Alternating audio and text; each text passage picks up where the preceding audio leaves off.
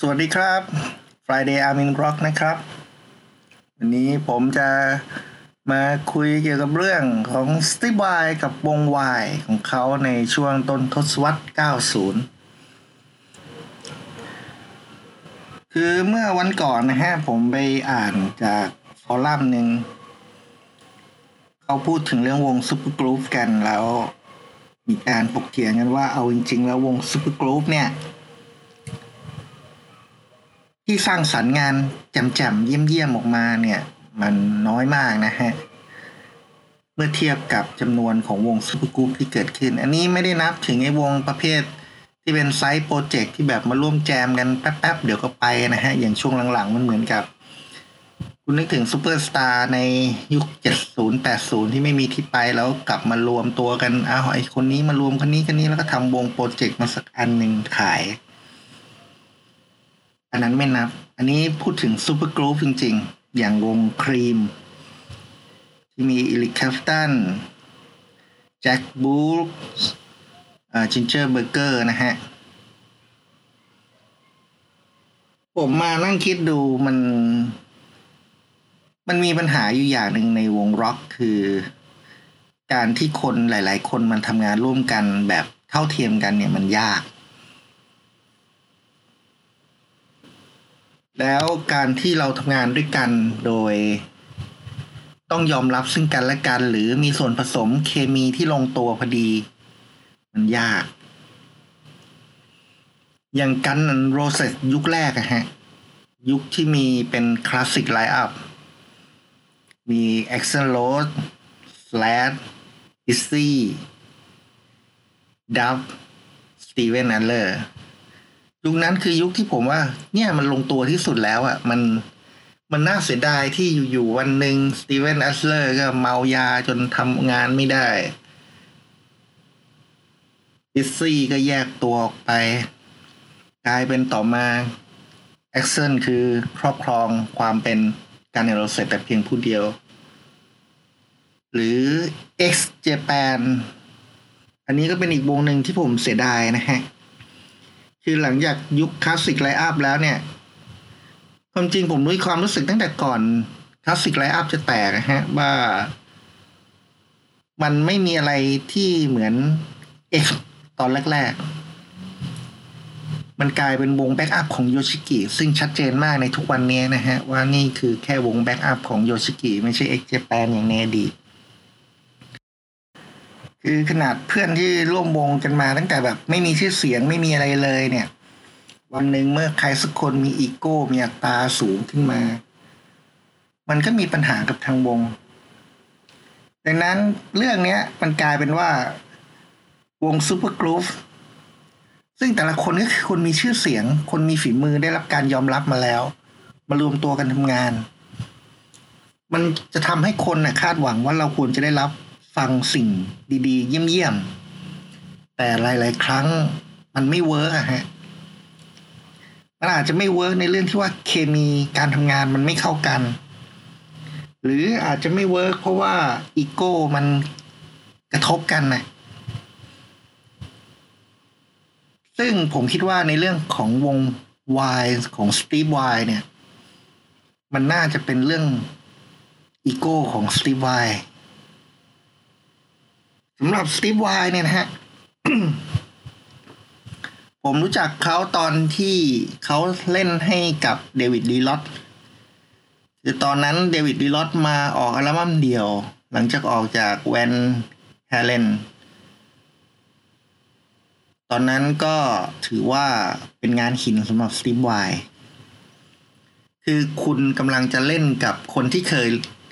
ร้องเพลงอยู่กับเอ็ดดี้แวนแฮเลนนะครับ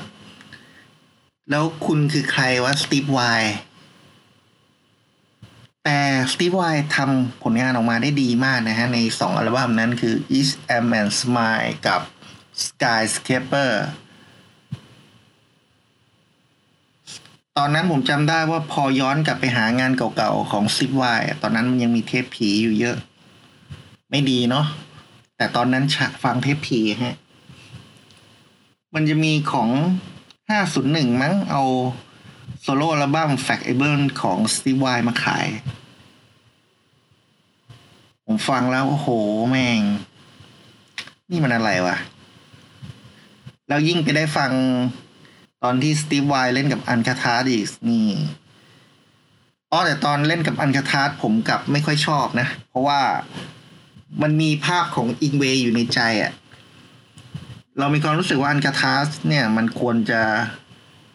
เล่นแบบอิงเวย์เล่นน่ะ อันนี้เป็นก็เป็นเรื่องที่ไม่ดีอะยึดติดกับตัวบุคคลนะฮะ แต่เรารู้สึกสำเนียงแบบนั้นมันใช่ซีวายพอออกจากเดวิดลีลอตมาก็มาอยู่กับไวท์สเนกอยู่พักหนึ่งทำอัลบั้ม Sleep of the Tongue ในปี 1989 Sleep of the Tongue เนี่ย ก็เป็นอีกตัวอย่างหนึ่งที่กำลังจะพูดถึงว่าเคมีมันไม่เท่ากัน คือไวท์สเน็ก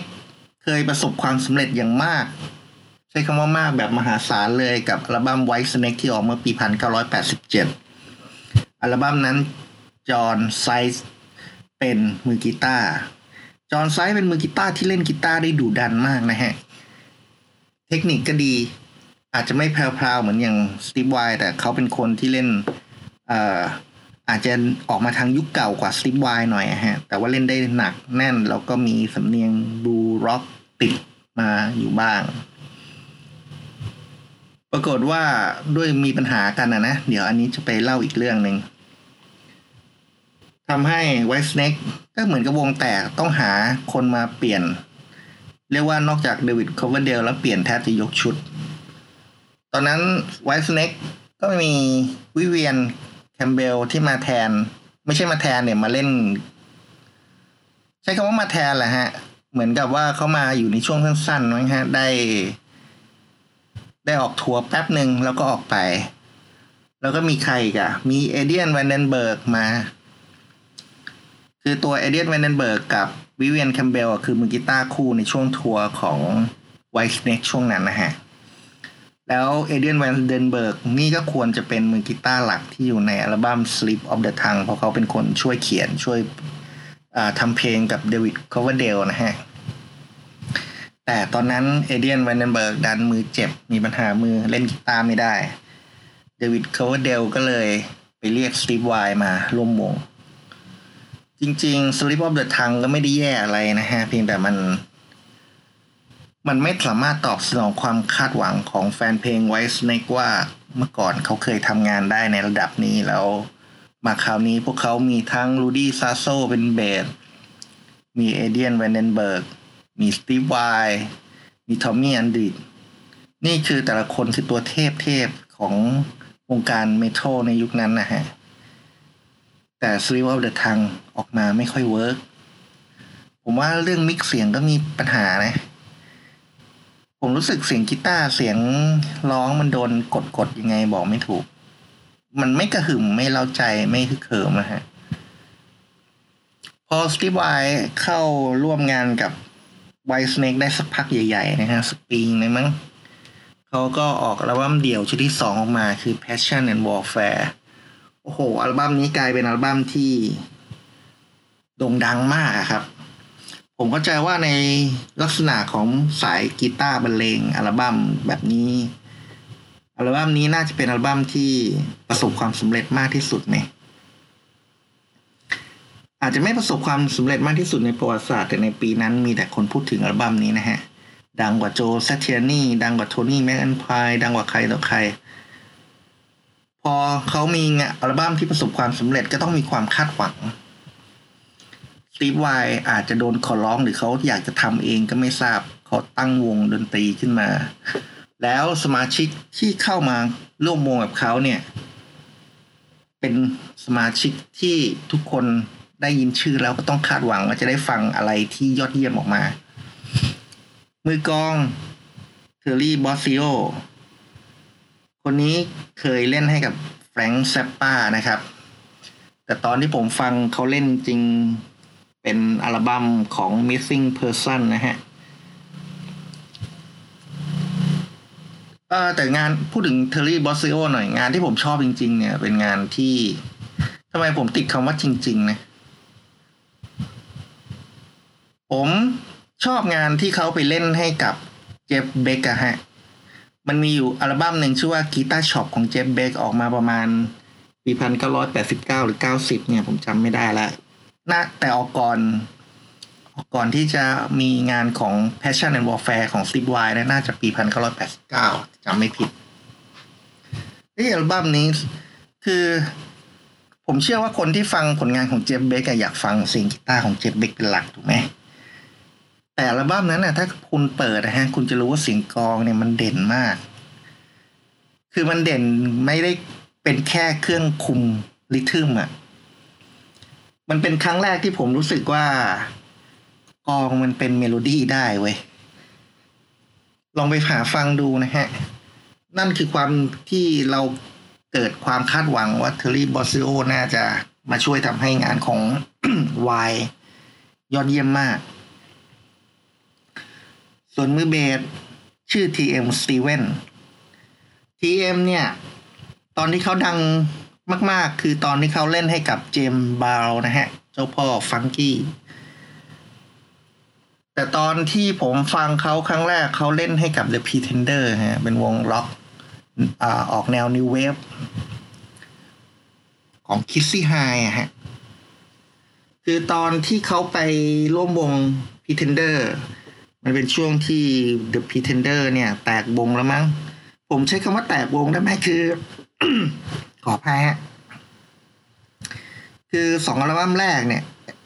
หรือสามอัลบั้มแรกมันยังมีสมาชิกดั้งเดิมอยู่ใช่ไหมแต่ว่า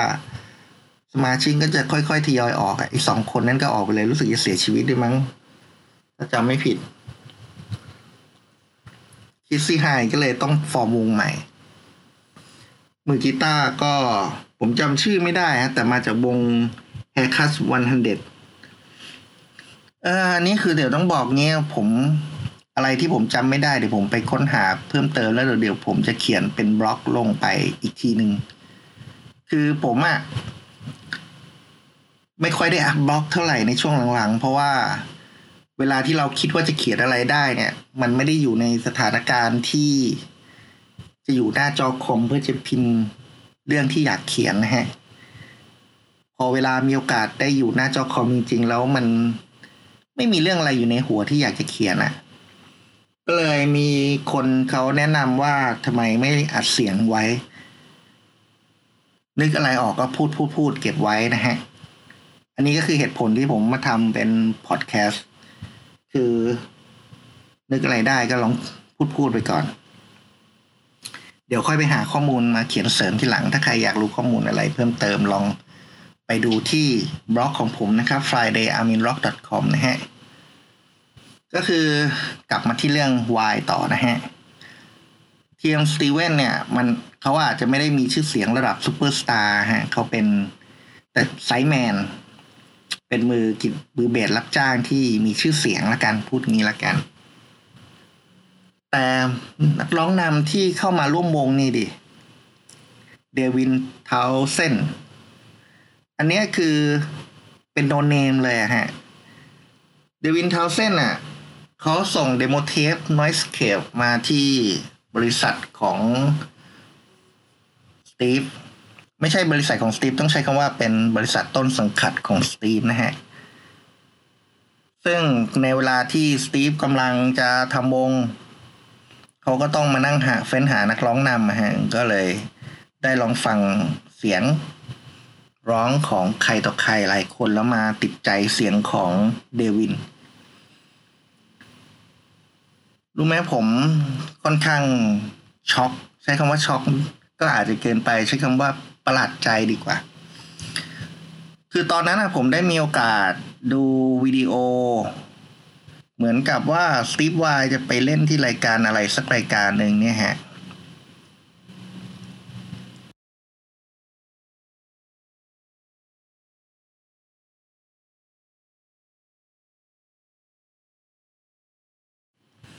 แล้วเดวินทาวน์เซนด์ก็เดินออกมาร้องเพลง ก็คือโปรโมทวงวายนี่แหละ ผมแล้วเขาจะโกนหัวโล้นๆไง หน้าตาแบบซูบๆเหมือนกับเอาจริงนะผมนึกถึงปีศาจผีหนังผีอะไรเงี้ย ซึ่งมันเป็นภาพที่ขัดกับสตีฟไวที่เราเคยเห็นเขาอยู่กับวงพวก hair band glam metal หรือ hard rock ยุค80 มาก่อนเนี่ย อันนั้นก็เรื่องช็อกเรื่อง ว่าเฮ้ยสตีฟไวเล่นอะไรวะเอานักร้องนำคนนี้มา แต่มันกลายเป็นว่าเฮ้ยหลังจากที่เดวินออกจากวายไปเนี่ยฮะไปทำงาน Strapping Young Lad ของตัวเองเนี่ย ผมรู้สึกไอเนี่ยคนเนี้ยมันมีของอะคือเป็นคนมีความคิดสร้างสรรค์นะฮะ ลองฟัง เพลงจากอัลบั้มวายเนี่ย เพลง Here Now ฮะ ถ้าตัดเสียงร้องตัดอะไรไปหลายๆอย่าง เอาแค่ดนตรีเพียวๆนะ ผมว่าอัลบั้มเนี้ยไอเพลงเนี้ย Here Now เนี่ย มันคล้ายๆกับเพลงที่สตีฟไวเคยทำให้กับเดวิดดีลอตนะฮะ แต่น่าเสียดายที่มันไม่ใช่เพลงแบบนั้นสักทีเดียว พอเจอเสียงร้องแบบกรีดร้องเสียงโหยหวนกรีด scream ของเดวินเข้าไปมันก็เป็นอีกสำเนียงหนึ่ง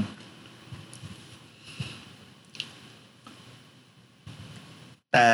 ทุกวันเนี้ยเดวินบอกว่าเขาไม่ฟังอัลบั้มนี้เลยนะฮะ เขาบอกว่ามันไม่ใช่เพราะว่าการร่วมงานกับสตีฟไวเป็นประสบการณ์ที่เลวร้ายจนทำให้เขาไม่ชอบอัลบั้มนี้หรือว่าเพลงในอัลบั้มนี้ไม่ดีหรืออะไรยังไง แต่เป็นเพราะว่าเขาเล่าอย่างนี้ อันนี้เล่าจากความจำนะ เขาบอกว่าตอนนั้นน่ะเขาเพิ่งอายุสิบเก้ายี่สิบเอง ตอนที่ทำเดโมมาเสนอ เขายังซื่อยังไรเดียงสากับธุรกิจดนตรี แต่พอการมาทำงานอย่างเป็นมืออาชีพกับสตีฟไวเนี่ยทำให้เขารู้ว่าธุรกิจดนตรีมันบัดซบมากอะ่ะ มันมีข้อจำกัดอะไรหลายอย่างที่เขารู้สึกว่ามันเป็นเรื่องที่เจ็บปวด เขาก็เลยไม่อยากฟังอัลบั้ม Sex and Religion อีก เพราะว่ามันจะไปขุดความทรงจำที่ไม่ดีสมัยนั้นขึ้นมา เขาบอกว่าพอเขามาทำอัลบั้มของตัวเอง เขาเลยใส่ตัวเองเต็มที่เลย ทีนี้คุณลองมานึกถึงเรามีสตีฟไวมีเทอร์รี่บอสซิโอมีทีเอ็มสตีเวนส์เราก็คิดและคาดหวังว่าจะได้ฟังอะไรที่ยอดเยี่ยม สมกับศักดิ์ศรีของชื่อเหล่านี้ แต่ผลงานที่ออกมาคือ Sex and Religion เนี่ยฮะ ในแง่ concept ผมว่ามันใช้ได้นะ คือทิศทางที่มุ่งหน้าไปเนี่ย มันฉีกไปจากอดีตของสตีฟไวเลย มันมีสำเนียง industrial เป็น heavy metal ที่หนัก ไม่เหมือนงานของเดวิดลีรอธไม่เหมือนงานของ Whitesnake อาจจะมีสำเนียงที่เป็นเมโลดี้หรือ harmony บางอย่างที่เป็นเอกลักษณ์ของสตีฟไวแฝงอยู่ อันนี้มันก็เป็นเรื่องธรรมดาที่ต้องมีนะฮะ แต่ว่ามันก็มีความแปลกใหม่จากเดวินทาวเซนที่ ที่ผมรู้สึกเสียดายมากคือทำไมเขาไม่ได้ปล่อยของมากกว่านี้ในอัลบั้มนี้นะตัวสตีฟไวฮะเขาเขียนไว้ใน เว็บไซต์ของเขา y.com ใครลองเข้าไปอ่านดูเขาจะเขียนบรรยายความรู้สึกต่อทุกอัลบั้มที่เขาทำนะฮะเป็นโน้ตสั้นบ้างยาวบ้าง ผมไปเปิดอ่านเขาบอกว่ามันเป็นความผิดของเขาเองที่ จริงๆ ตอนนั้นเขาไม่พร้อมที่จะทำวงดนตรี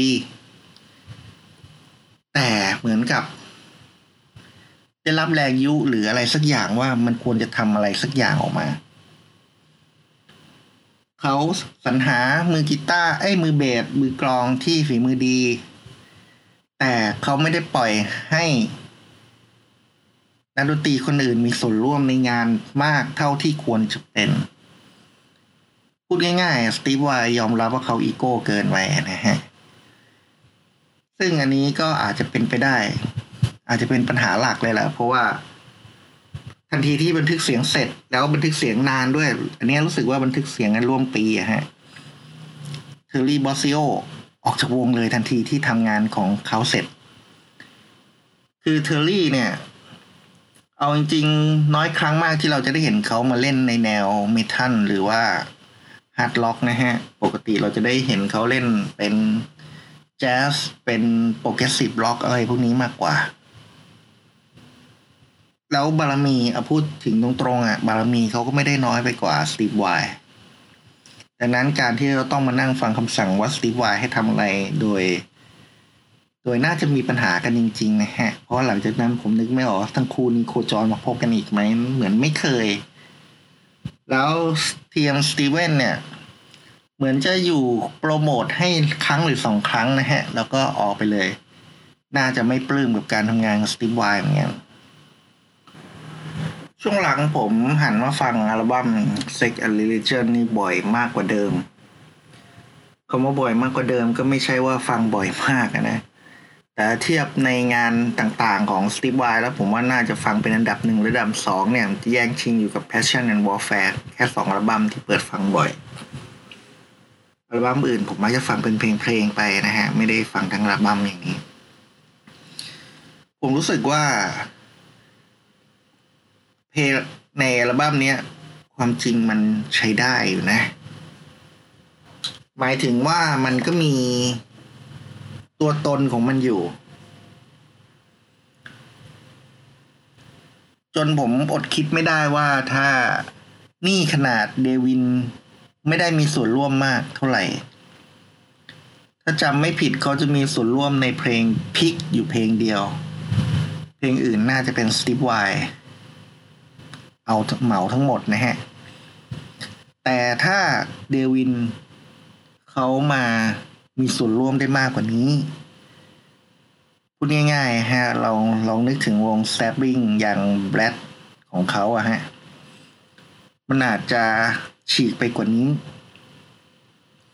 ถ้าเราปล่อยให้เทอร์รี่บอสซิโอได้ปล่อยของมากกว่านี้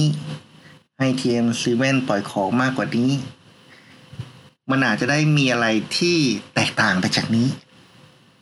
แต่อย่างที่ว่าเราไม่รู้หรอกว่าจะเกิดอะไรขึ้น คือการที่คนสักสี่คนมารวมตัวกันทำผลงานสักหนึ่งผลงานเนี่ย แล้วแต่ละคนพูดง่าย ๆ ก็คือ ผมคิดว่าพวกเขาไม่ได้สนิทกันมาก่อน มันไม่ได้มีพื้นฐานจากความเป็นเพื่อนกันมาก่อน มันคือมืออาชีพที่เข้าห้องอัดแล้วก็ทำงานกันแล้ว มาชิกอีกสามคนก็ยอมรับว่าสตีฟไวเป็นแกนหลัก ดังนั้นสตีฟไวก็กลายเป็นคนที่ต้องกำหนดทิศทาง สิ่งที่สตีฟไวต้องการแต่คนอื่น อาจจะไม่ต้องการก็ได้ แต่เขาก็ไม่มีสิทธิ์ที่จะไปเถียงอะไรมากไงฮะ อันนี้ผมว่ามันเป็นจุดที่ทำให้วายไม่ประสบความสำเร็จ แล้วสตีฟไวก็น่าจะรู้ตัวเองดีว่าเขาอาจจะไม่เหมาะในการจะเดินทางเส้นนี้นะฮะเขาก็ไปทำงานของตัวเองเป็นโซโล่อัลบั้มต่อ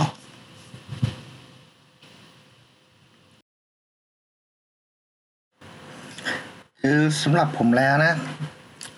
Sex and Religion เนี่ยเป็นตัวอย่างที่ดีเลยว่าการที่เราเอานักดนตรีฝีมือดีมารวมตัวกันทำงานเนี่ย มันก็ใช่ว่าจะได้ผลงานที่ดีเยี่ยมออกมา ถึงแม้ Sex and Religion จะไม่ใช่แย่ แต่มันไม่ได้ระดับมาตรฐานที่ควรจะเป็นแม้แต่น้อยนะครับ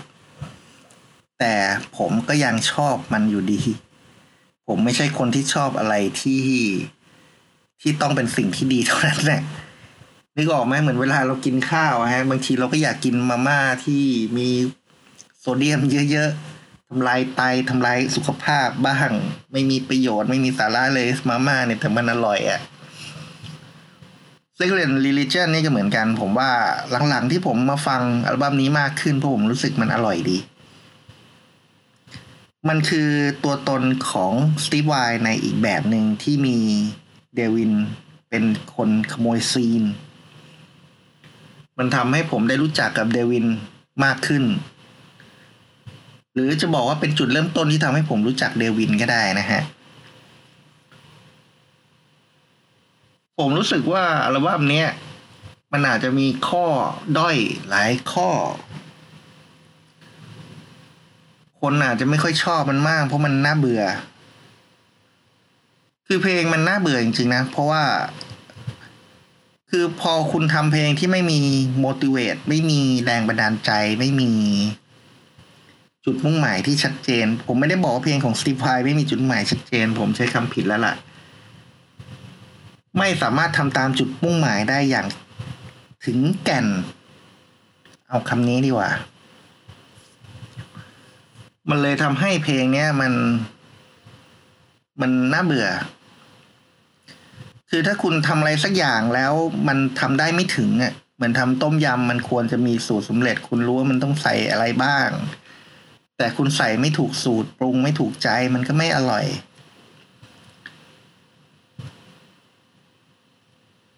ผมรู้สึกเสียดายกับอัลบั้มนี้มาก ๆ เลย เพราะว่ามันควรจะไปได้ดีกว่านี้ แต่มันก็ออกมาแค่นี้ จบดีกว่าเนาะ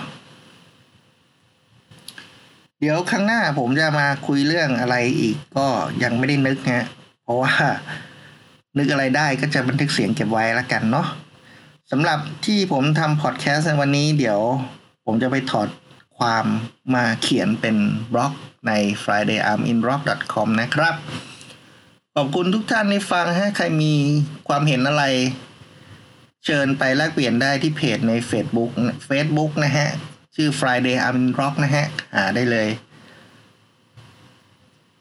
ขอบคุณครับ สวัสดีครับ